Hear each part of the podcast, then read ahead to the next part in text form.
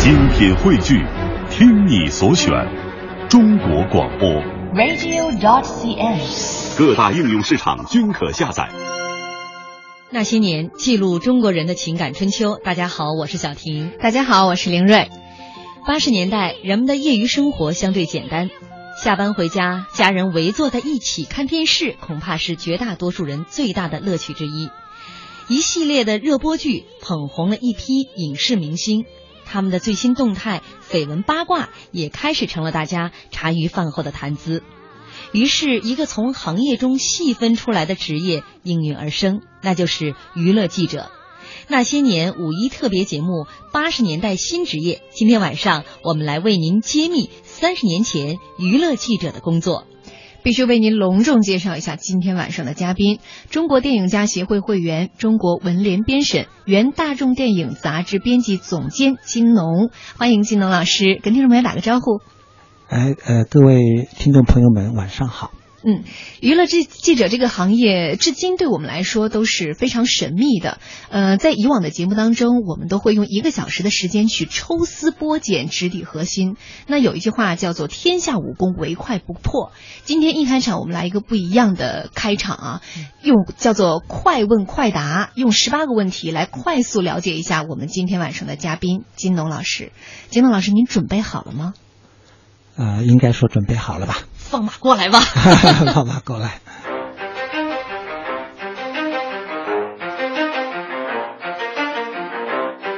You ready? Let's go. Let's go 哈。第一个问题，在八十年代有娱乐记者这个说法吗？啊、那个时候不太兴这个说法，那当时叫什么？叫影视记者。影视记者。那您是哪一年入行做影视记者的？啊、八四年，那您做这行多长时间了？呃，现差不多二十来年了，嗯，您有没有算过自己采访过多少明星？算不过来了。那您采访的最有名的、最大腕儿的是谁？呃，理查吉尔，哦，这些演员当中谁最随和？呃，有不少的跟我熟了以后的这个明星，表现出来都是比较随和的。嗯，那谁的脾气最不好？谁最不随和？嗯 这么说说了以后会得罪人吧？我把它说出来。他反正都已经得罪那么多人了。呃，好像我还没有碰到。嗯，这这个不愧是记者哈。嗯，打太极。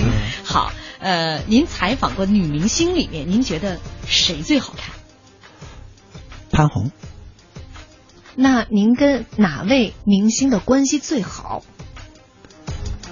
关系最好这个话怎么讲呢？就是可能大概也就吃吃饭、聊聊天，仅此而已，嗯其他关系没有。嗯，那您觉得这个哪个女明星上妆跟卸妆反差最大？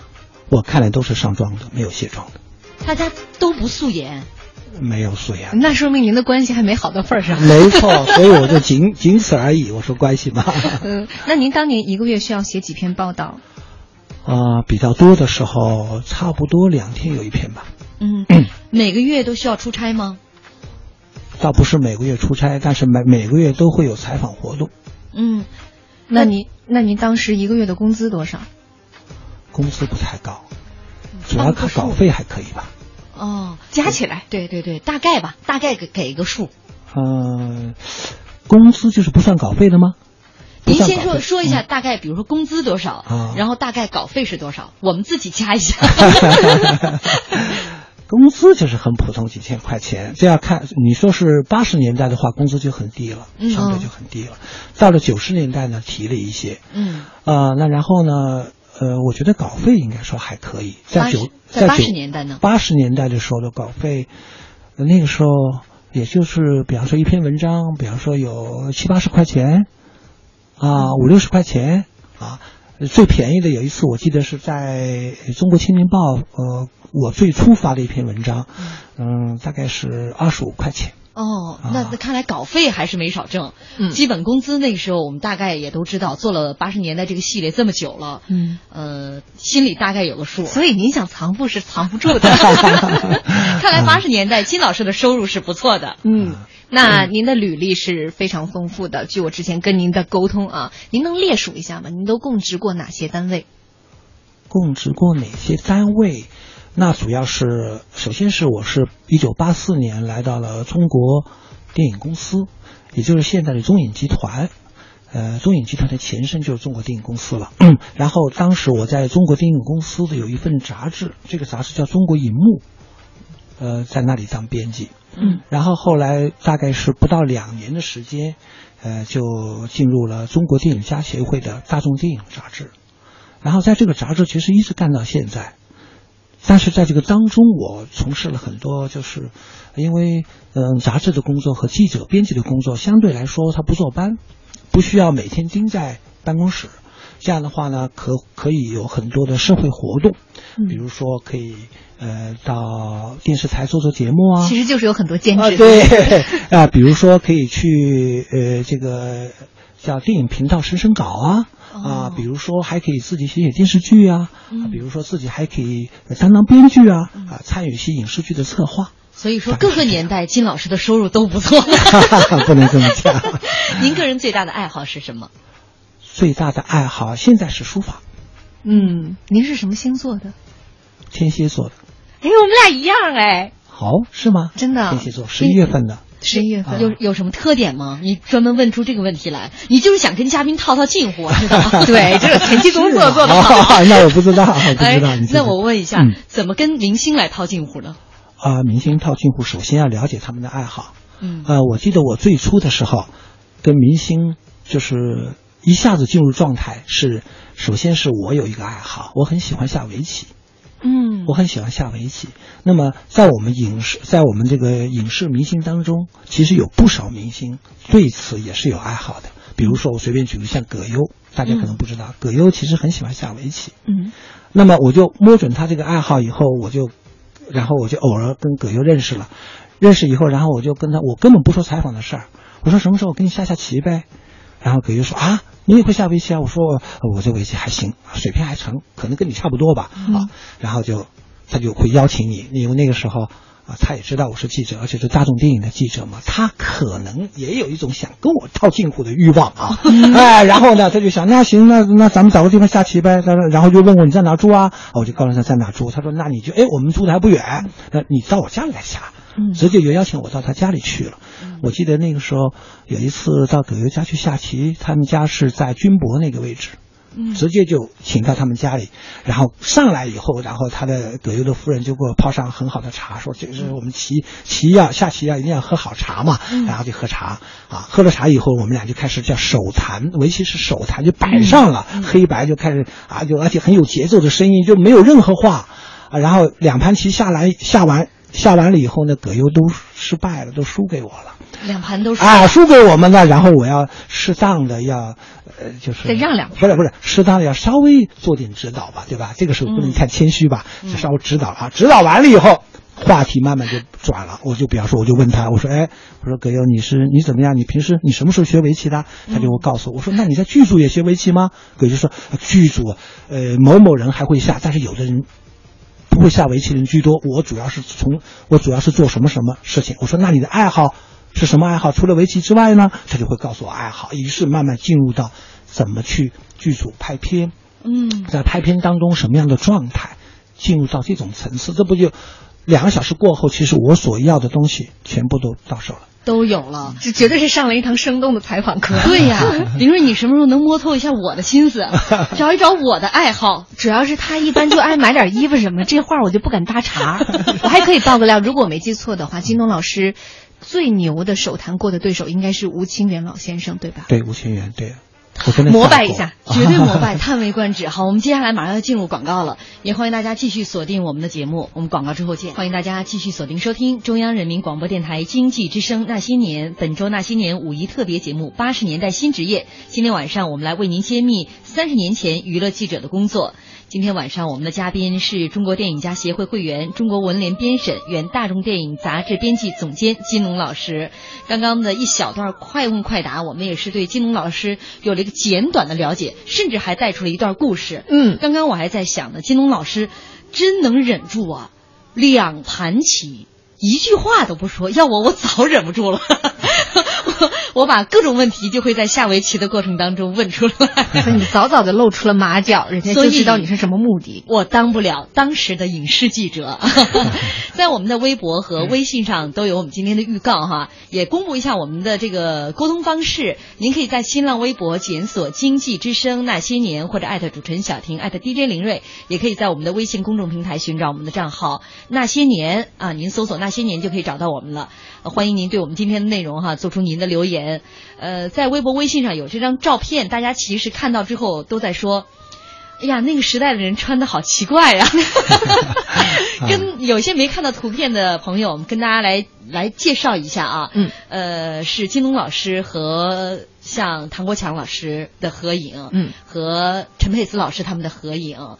呃，还有您的一些文章，包括您这个当时任职大众电影啊这本杂志当中的一些封面，像刘晓庆，你也是采访过，对吧？刘晓庆没有采访啊，没有采访过。但是呃，刘晓庆是这样的，我在嗯，大概是一九八九、一九八七年的时候，曾经用丽水的笔名，就是美丽的丽，嗯水是海水的水，这个笔名写过一篇文章。这篇文章我觉得当时还是比较有影响的，叫《刘晓庆现象》，因为我在一九八七年这篇文章里面。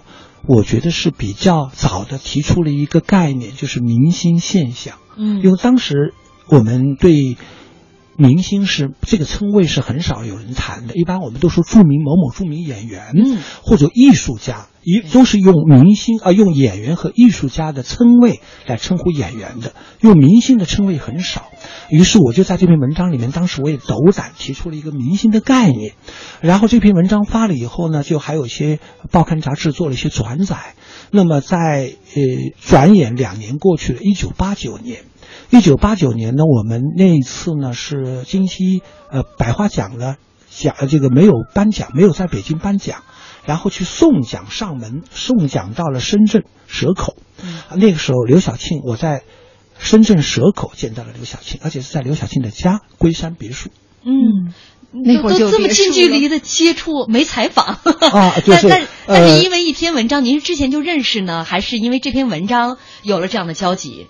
啊、因为那篇文章是一个评论文章，嗯是一篇理论性的文章。我一般如果写理论性的文章的话，我呃有一个观念，也也有个理念，我就不太喜欢去采访别人。嗯如果去采访完了以后，然后会受到人家的诱导。比嗯方说，这个人如果他呃这个循循善诱，他把他的一些思想告诉我了，然后很有可能会我就按照他的思路去走，这样的话影响我的思想。哦，那个时候，刚才林瑞也是大吃一惊，九十年代就在那个地方已经有了别墅了，看来演员们的收入更高。是是不错，那是呃一九八九年，然后我们送奖到呃蛇口龟山别墅，然后在是我我们大众电影的社长崔伯全，嗯然后跟刘晓庆的关系啊，他们的关系确实是不错啊。然后呢，崔伯全就跟刘晓庆打电话说我们到了蛇口啦。刘晓庆说啊，你们到蛇口啦，那我就想进蛇口啊啊，你们这个告诉我晚了，应该早点告诉我，我想跟地主质疑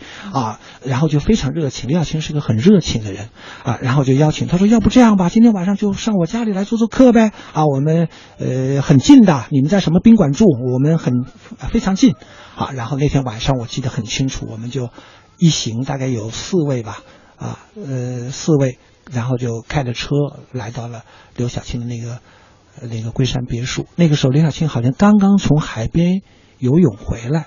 啊，我记得很清楚，呃，因为我那个时候年纪还很小嘛，对明星也有些崇拜啊，而且我想到我曾经我写的文章里面的主人那个那个评论的对象就出现在我的面前，是大名鼎鼎的一个明星，嗯然后我就凝神关注的，就是观察他，就看得很仔细，我记得，然后我就记得他当时穿的是披了一件，呃，这个。呃，浴巾嗯，然后是刚刚游完泳嘛，嗯啊，从岸上上来，然后头发还有一些湿漉漉的嗯啊，但是呃很有神采，也很精神，是这么一个形象展示在我的面前。嗯然后，然后见到他以后，然后我们社长就呃很认真的，也很隆重的就把我介绍给刘晓庆，说这位就是。啊，你记得吗？啊，前两年，呃，在我们杂志上发篇文章，你还打电话问过我的，叫丽水，他写过刘晓庆心想，你不是问吗？这个作者是谁？就是他。刘晓庆，我记得当时说了这么一句话，哦呦，这么年轻啊？嗯，这是他说的。这个嗯这一其实是夸。呃印象太深刻了啊，印象很深刻。嗯啊，这个是讲述了一小段儿跟这个一篇文章评论文章，然后和刘晓庆有了这样一次见面的这样的一小段故事哈。嗯其实我 我本来是从一张照片，结果顺藤摸瓜就找到了这样一段故事。呃，我是想跟一些听众朋友原先是想来介绍一下金龙老师和这些明星的这些合影。嗯呃，他穿着当时应该是很时髦的很时髦的牛仔短裤。啊，你是我吗？对呀、对呀、不是明星。啊，是我。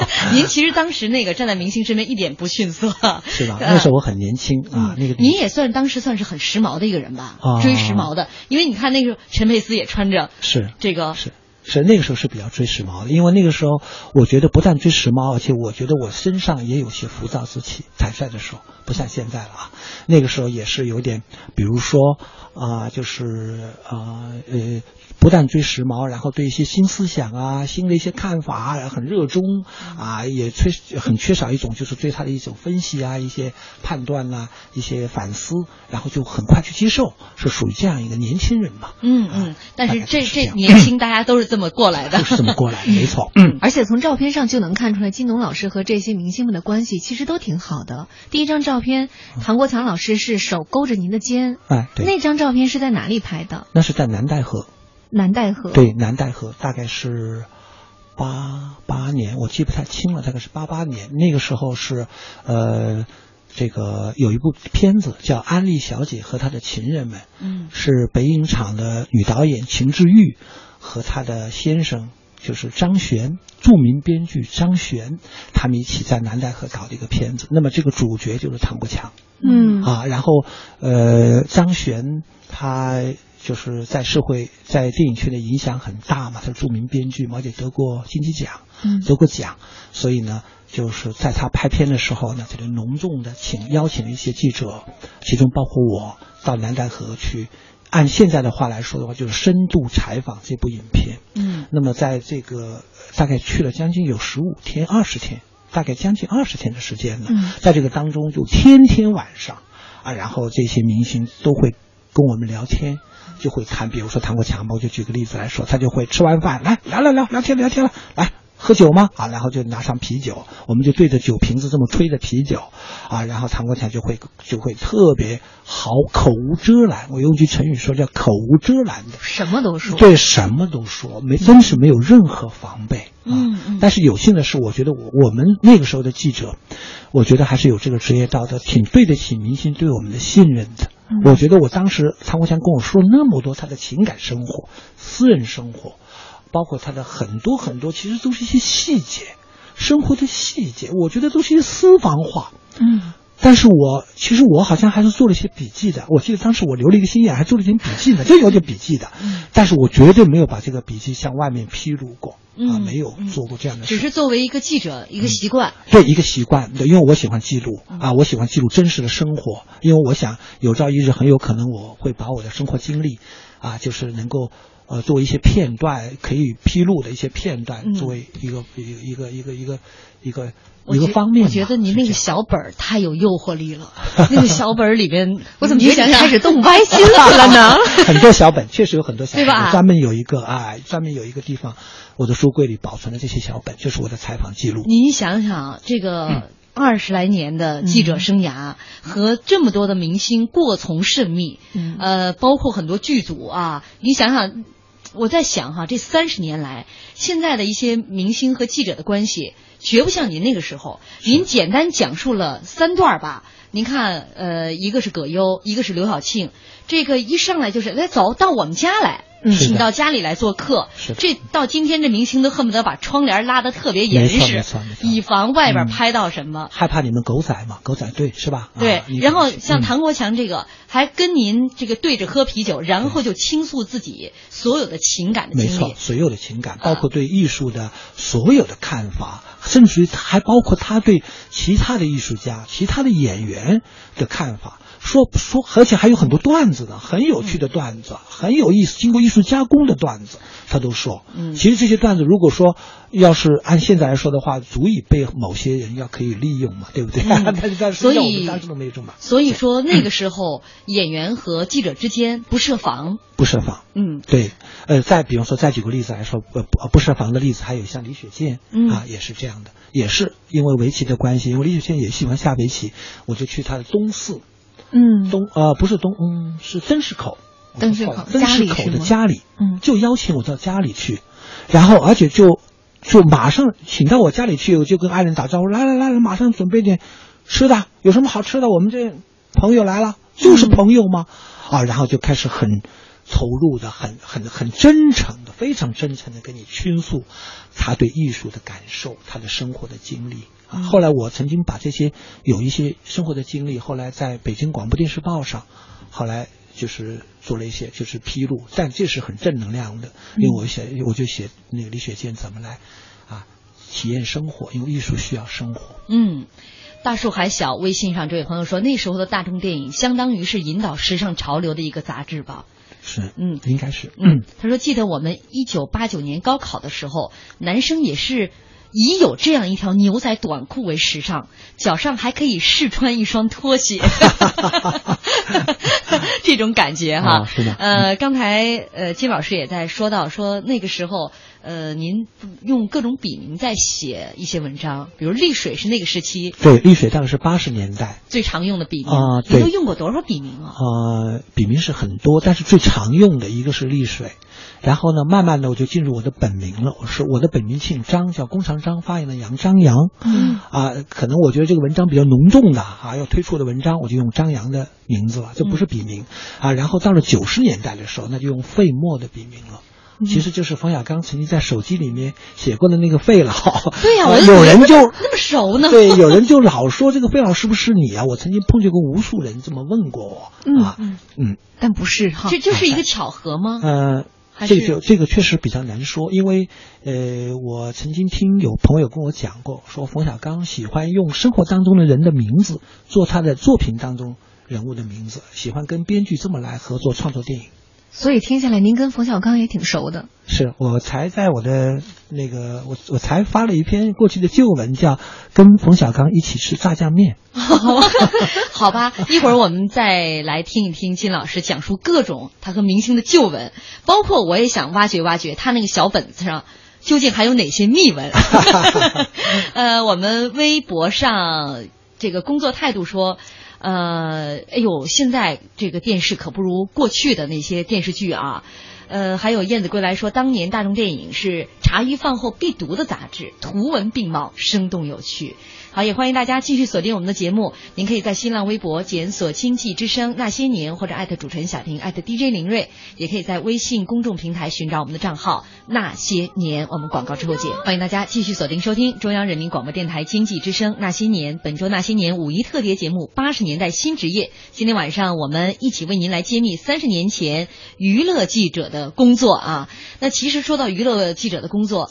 放在当今来看，一点儿大家都不陌生，对这个职业。是的，呃，我们大概也能知道他们是怎么去追明星的新闻的，怎么去挖那些明星的隐私的，蹲呃楼门口，对拿着长长枪枪长枪，对，对，甚至还有电影专门来做这些描写。嗯，包括他们和和一些明星的接触。你比如说，现在明星都有经纪人，是他们已经很难跟明星直接去接触，都是通过经纪人来安排、预约采访。对。在那个时候，在八十年代，比如您要去采访一个明星的话，您之前去跟谁联系？这是一个什么样的一个工作流程呢？这个工作流程往往是在一个某个偶尔的偶然的机会，呃，比如说，因为我在中国电影家协会本身这个是电影家协会嘛，这个这个机构本身就会有各种活动。打比方说了，每个礼拜那个时候我们看电影都很频繁，每个礼拜甚至于有五六部，最多的时候会到五六部之多，少的时候也会有一两部，就是有电影观摩啊，这样的话呢，都是剧组会来。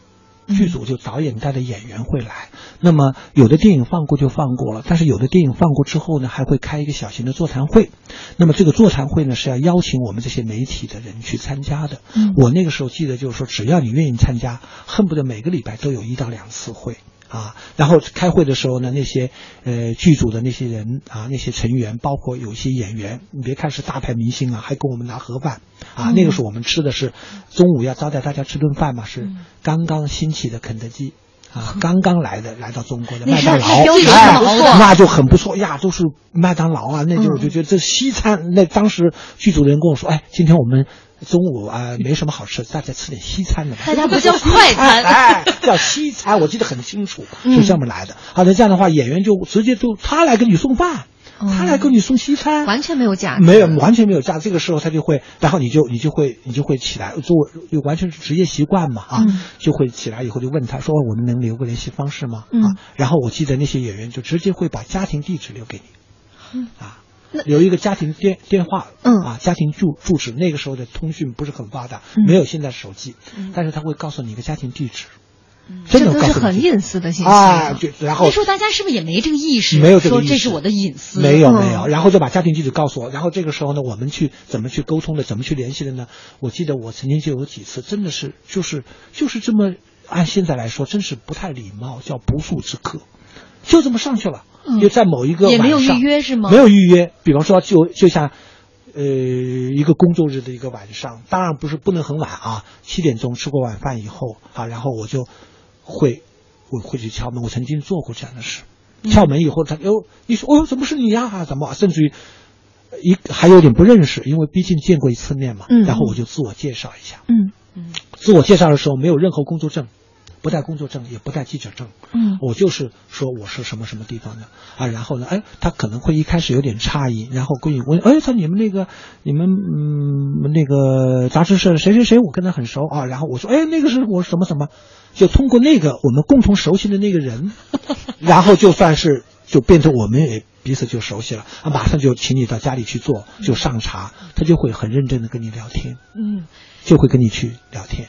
但是这个是啊有这样的事情。幸亏那时候圈子小，对是吧？对呃，这万一说我认识谁谁，我不认识，你去朋友圈里翻翻，找六个人就认识了。哎，你说如果现在办成一个，如果是小婷姐的话，对某一天某一个记者敲你的门说：“哎，你好，你是中央电视中央人民广播电台著名主持人，我是哪哪哪个记者，我可以简单采访你？”是这样的，我会通过猫眼儿，不认识的人不会开门。是没错，是吧？这才是生活体验。是的你想那个时候也没有这些，是吧？没有就直接就给人家开了门了。没错啊，那个时代和时代还是不一样了。对，没错。呃我记得好像有个例子，我可以说一个例子。当时有一个很有名的八十年代也很有名的一个电影，我记得在你们的微信那个微博平台里面好像谈过，就叫《摇滚青年》，对对吗？摇滚青年》里面有一个主角叫陶晶，这个人已嗯经去世了，嗯很早就去世了。陶晶，我跟他最早的认识就是，呃，《摇滚青年》当时是导演是田壮壮，嗯他们在北京天安门广场那个边上有个午门，嗯拍一段就是那个摇滚的片子，就一个片段。然后田壮壮请的我说你，请你来去去去看一看啊。然后我就去了，去了以后，然后呢，这个时候田壮壮就其实也是很随意的，就说哎，这是我主角啊。陶晶，他当时跟我介绍了好几个人，一个是陶晶，一个是马玲，当时的时装设计师马玲，嗯。还有一位是现在我们中央电视台的主持叫朱迅，朱迅。嗯。对啊，朱迅那个时候叫小小，在这个电影里面演小小，那个时候他还很小，嗯。他是这个小孩呢，很小，啊，然后呢就这么就我我记得当时跟陶晶没有说几句话，因为他很忙，马上就要片子就拍、要开始拍摄了，他正在化妆，而且在那酝酿情绪，这个时候你不好去跟人家多说啊，嗯那这样的话，我记得陶陶晶就跟我留了一个联系方式，好像就是他家里的地址，我记得。而且我一看地址，当时我就乐了。我说这个地址离我单位很近，就在和平里。然后啊，然后我下午的时候有一次，我记得去了两次，我就这么去了。嗯啊，下午的时候，然后我就我就想说，离这么近，我都别的地方那么远，我都去了，这么近，我说我应该了解我。我觉得陶晶这个人很随和，一见如故，跟我。嗯啊，当时见了我以后一见如故，很亲热。我说这样的人他会对我有防范吗？他会认为我如果去敲他的门的话，他会拒绝我吗？我想不太可能吧。啊，嗯然后在有一天的下午记得很清楚，我就去敲他的门了。啊，敲门的时候，然后不人不在家，边上的人就告诉我他说他不在，然后我记得留了张纸条，嗯我说我是谁谁谁谁谁，然后就挂在他的门上，结果陶晶就给我打电话，于是就约成了一次采访。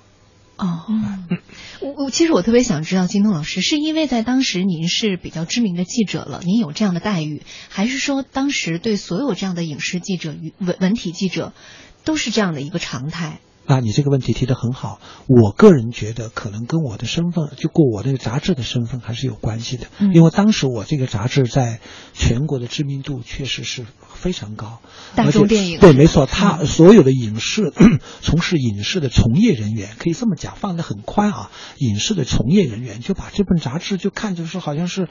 啊，就是一个啊，一个一个灯塔那种感觉似的，嗯非常神圣。确实，我们小时候都是看这个，没错这是我们唯一了解这个影视圈动态的一本杂志。没错呃我们今天还微微博上有一位朋友说，小时候我一直把它叫大家电影，没错没错 因为它把这个重字是个繁体字，是是的还特别像大象的象，就是大象电影 各种错别字。就是你们还不是字儿认得不是特别全的时候，就开始以这本杂志为伴了。没错，对，因为因为会经常照着那个封面去买衣服啊、装扮呐、嗯然后甚至照相馆儿都会用他们来当那个模特，然后你摆那种造型是啊是，那个时候就是八十年代追星就是这么追的。对。刚才金老师说了几段，就是那个时候，呃，演员和记者之间不设防，对会把家庭地址就给您，您也会。但是这也是比较特殊的，我还是要说，可能跟这个杂志本身的那种当时的影响力有关吧。对，嗯我想我是这么想，如果说有一个人家根本不知道的一个杂志嗯的、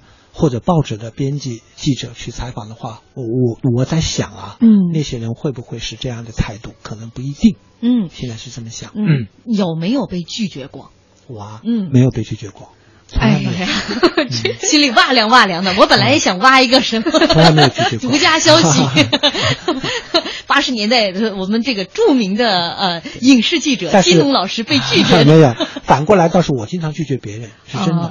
就是影视明星找到您，对比方说，我会接到一个电话，我在办公室接到一个电话，哎，某某某某某某，请你今天我们有一个活动，请你去参加某一个什么，呃，有一个拍摄现场，请你去，可不可以？然后我就说，我说，哎呀，我我我一问什么地方是什么样的创作人员啊，什么样的导演，如果。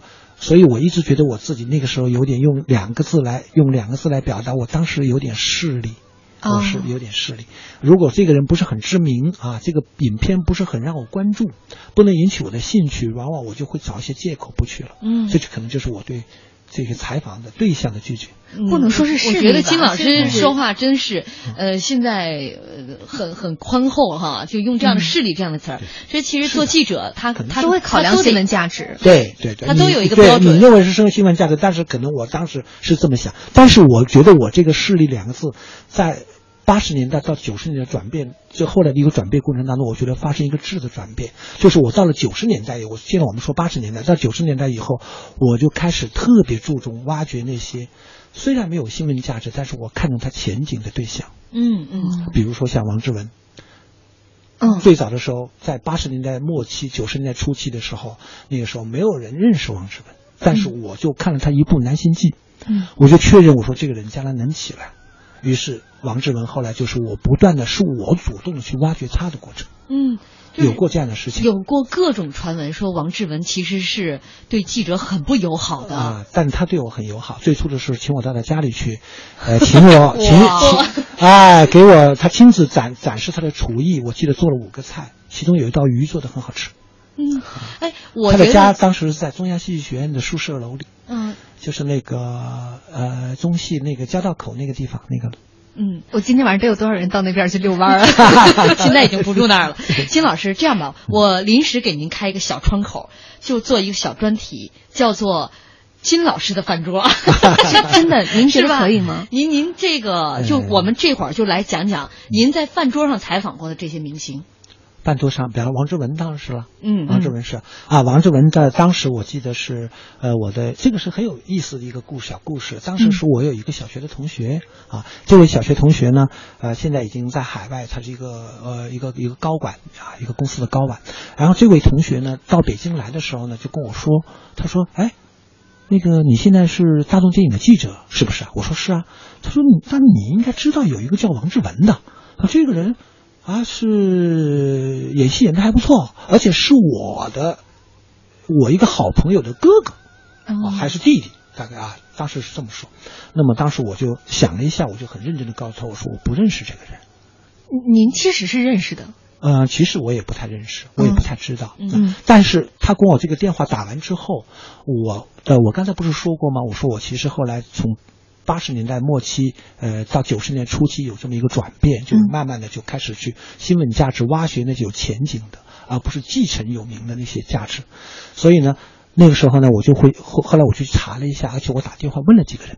我说你们知道有这个王志文这个人吗？因为我周围有一帮记者的朋友，那个时候已经有一个圈子了啊。嗯然后这个时候居然就有两个人跟我说，他说我确实知道这个人，啊，你知他演过一个什么戏啊？就告诉我了两个戏，两个戏的片子的名字啊。那这样的话呢，后来我就我就问了他们一下，这是我只是打听他们，我说你们对这个人看法怎么样，印象怎么样啊？他们就跟我说了一下，说了一下，但是没有太多负面的评价。那么这个时候，后来我就确定，因为说实在话，也是我小学同学的推荐嘛。我觉得小学同学的推荐里面好像是有份情感的关系、亲情关系，是吧？所以这样的话呢，我就后来那个小学同学再来的时候，他说我已经跟王志文说了啊，说那个呃可以，他很高兴，他说他知道你，嗯，他说你怎么不知道他呢？他知道你。啊，这个关系还蛮有意思的。我说是吗？因为那个时候，那个像金老师在圈里边儿，呃，也是你想很多明星得追着他的这种程度。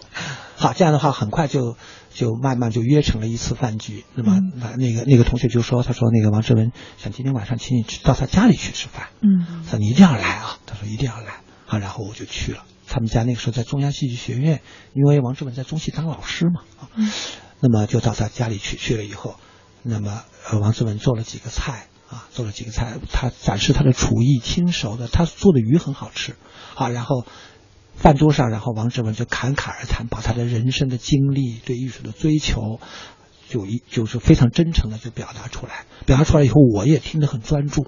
我一直觉得我自己其实是不是去吃饭的，这个嗯饭局其实就是为了采访嘛，我需要了解这个对象，对吗？嗯于是呢，我就听得很认真，听得也很专注，我感觉到这个演员是很有思想的啊，但是仅仅有思想不够。凭我的直觉，我觉得思想是不够的，还必须有他的表现形态，也就是他的表演。这个时候，王志文有看出我我想看他的影视剧，马上就开始放，就放他的《南行记》啊嗯，放他的《南行记》。那么在放《南行记》的时候，大概我就看了二十分钟，我当时我就觉得，我说这个演员可以，嗯凭我自己的直觉，我觉得也记者也是需要直觉的。嗯。啊，他需要一种发现的直觉，因为我确实见的演员很多了，有的演员不能够引起我的关注，有的演员我觉得他没有形象，按现在的说法没有形象，而演员有的演员我觉得他没有表演潜质，我真的是一眼就发现太肤浅了，但有的演员我发现他有潜质，然后我看了以后，我就当时我说我说你应该还有新的表演的路子，马上我回去以后就写一篇文章，这篇文章就叫王志文别当文人，应该是发表在那那个是那个年那个是应该是九零年前后吧，那个时候的有一个杂志叫《北京电视杂志》，嗯叫王志文你别当文人。嗯然后这个文章发了以后呢，王志文本人也看到了，看到以后我惊喜的发现了，就后来王志文果然就不当文人了，因为为什么他后来演的有些剧就朝都市青年去走了，不是当文人了。因为他的《男行记》是文人，还有一个演的一个叫嗯呃叫麦克风，他演的一个记者型，也是一个文人形象。然后他后来不当文人了。其实我让他不要当文人，就是拓宽，希望他拓宽他的戏路子。我认为王志文他的可塑性很强，他可以拓展他的戏路子。何必那个文章的主题就是说，你何必在文人圈里面转悠呢？你应该完全应该去拓展自己的戏路子，要做一个性格演员，而不是完全就是只是单一的文人演员。嗯所以我觉得这顿饭其实于王志文来讲意义更大。京东老师是写了一篇文章，结识了一个新演员，但是王志仁、王志文他找到了自己一个新的戏路。啊，是吗？然后确实是后来这个呃这个文章，我觉得当时是没有人写王志文，因为当时没有什么人写王志文，是我写了。没有太多人了解他。没错，然后是我写，我写了以后呢，这样我写了以后，那个可能王志文就觉得就是跟我关系就近了一层。演员跟记者的关系也是这样的，嗯啊，往往是这样的。当一个演员如果他如日中天啊，非常的有名的时候啊，那采访他的演员追他的人非常多，对吧？嗯他可能也不稀罕那些记者，你写文章写的再再多，他也不以为意。嗯但是有一些演员，他可能是刚刚在起步，他很有发展前景，啊，可非常非常有前途，但只是他当时并不为人所知。但是这个时候，如果说你有一篇文章，这样的话会让他，他可能会觉得有一种帮助的力量，他会觉得你是在帮助他。嗯那么这样的话，你跟他的关系就会走得近一点。那么于是呢，就可能有继续就会有交往下去。您个人更喜欢和习惯在哪里采访明星？就是您说了这么多是饭局，呃，这个经常跟明星一块儿吃饭，您觉得饭局上采访更自如一些吗？啊、要最好的方式就是不要说吃饭也好，不要这个不不拘形式，可以在任何时候，哪怕在车上坐一会儿，但只要找到一种很好的状态，找到一种他愿意向你倾诉，愿意向你倾吐，他愿意把你当做他是你是他的很好的朋友，你是很理解他的人，这样一种状态情况下的采访是最好的。这是一把金钥匙啊！我猜测您当时跟这些明星聊天的时候，一定是不拿纸笔的。对，第一不拿纸笔，第二我觉得我自己会谈一些，呃，很专业的一些话题，而且我自己觉得会切中他的一些他自己所思想、思考的一些思维点。比如说某的演员，某个演员他会觉得，哎，我在这个时候我很彷徨，啊，我很犹豫，我很我很裹足不前，我不知道我自己为什么会这样。其实他自己就在这个时候，他在思考这个问题。可能我呢，那个时候呢，我不知道怎么搞的，我可能有种直觉，可能跟我的影视经经历有关系，当记者经历有关系，接触人比较多，然后我就会用话题，会用我的语言去切中这个点。这个时候就一下激发起他的内心的这种，他本来就想解决这个问题，嗯他已经思考很久了，他无法找到答案。那么这个时候，你一去把他唤起这个题目了，他他就很有可能就很想跟你聊天，跟你谈，因为他想解决问题啊。好，于是我适当的，适当的也把我自己，就嗯就是我对这个问题怎么看的一些看法，跟他一起分享。那这个时候他就会觉得，哎呀，你看你是多么理解我，我还真困惑，我就在这个问题上出问题了。嗯你居然是。好像你是在帮我出主意，共同在帮他推动他事业的发展。这样的情况下，我觉得哪个演员不愿意跟你聊天呢？嗯就会跟你聊得很深入。是不是每个跟您聊过天的演员都会觉得相见恨晚？啊，那倒不见得，不能 不能把自己说成这样。我 您常常采访过程当中，第一个问题会是什么样的？比如说，您跟您您的这个采访对象，跟这些明星，我都记不得第一个问题了，往往就是说一种呃特别不经意的切入。嗯就是特别不经意的切入啊，就是一开始就是完全就是家长家长里短的，就很随意的啊，就非常呃，比如说举个例子来说啊，说那个最近我看你瘦了，你看，但是我半个月之前我们不是有一次开会的时候看到你了吗？你那个时候不是这样啊，哎，我觉得你瘦了啊，他说是瘦太累了，哎，我说你累什么呀？他就会跟我说，哎，我怎么怎么累啊？然后我就跟他说，我说你要注意状态。他说是我最近状态不好，你看。是就你们的这种不经意是提前设计过的吗？不设计，其实就是就是呃，用句你知道吗用句不太恰当的比呃比方来说，就是见到这个演员我就下什么菜碟了。这就是情商和智商 结合双高，双高的结局。呃，你想想啊，怎么样打开这个局面，聊天的局面，让别人一下有这种亲近感。所以开场的话题很重要，但是每个人的你这个状况又不一样，所以你又不能这个肯定是千变万化的这个问题。嗯。但是但是还是碰到过，就是有非常让令我满意和令我不满意的。比如说，有的有的导演和演员，他就属于话匣子一打开以后，他收不住茬的，他就给你滔滔不绝，你根本不需要做任何点拨，他就说的。但有的人你必须去时不时的诱导他，时不时诱导他，后者可能会稍微累一点，这种情况也是有的。您在我们心中就是第一类嘉宾。呃，金老师，呃，现在你看这个，您在这个做影视记者，现在都叫娱乐记者，对。甚至就叫娱记，娱记啊不好听的狗仔。就叫狗仔，对。啊，而且现在你看三十多年变化特别大对，你比如说工作方式发生很大改变，嗯。呃，联系明星或经纪人，呃，过去可能你像给您写家里地址，到后来有了呼机，对是吧？啊后来手机然后手机，现在微博、微信等等。哎，您怎么来看？呃，这么多年的一些变化？嗯，这些变化，当然我觉得有进步的，你要一定要承认它的进步。嗯当然，我就觉得也有站在我觉得任何进步的另外一面，都可能会带来一些啊，它有相对来说啊，另外一些负面的东西。就是我们对进步，任何进步、任何前进，其实都应该一分为二，辩证的来看。比方说，我就在呃两千年以后吧，大概是近十年以来，我就发现。有一次，我偶尔参加过一次那个一一次新闻发布会啊，一这样的活动，我就发现那个经纪人，他大概事先写好的，大概有十几篇文章，我看得很清真切，全是他自己写的，一手炮制的文章，通稿挨个发给各个编辑和记者。然后正好坐在我边上那个人，然后我就我就我就看着他，他很认真的在上面做了一些圈改，嗯啊改动，他把那些可有可无的文字去掉了，然后剩下的一些，其实他做编辑的工作，他只是做了一些删节的工作，然后直接就发稿了。这个我认为是我当时一开始看不明白，我说怎么这么做啊？但是后来我发现，这样的记者和编辑还算是好的，有不好的是根本不做任何修改，直接建建筑于媒体，这样的人也不乏其例。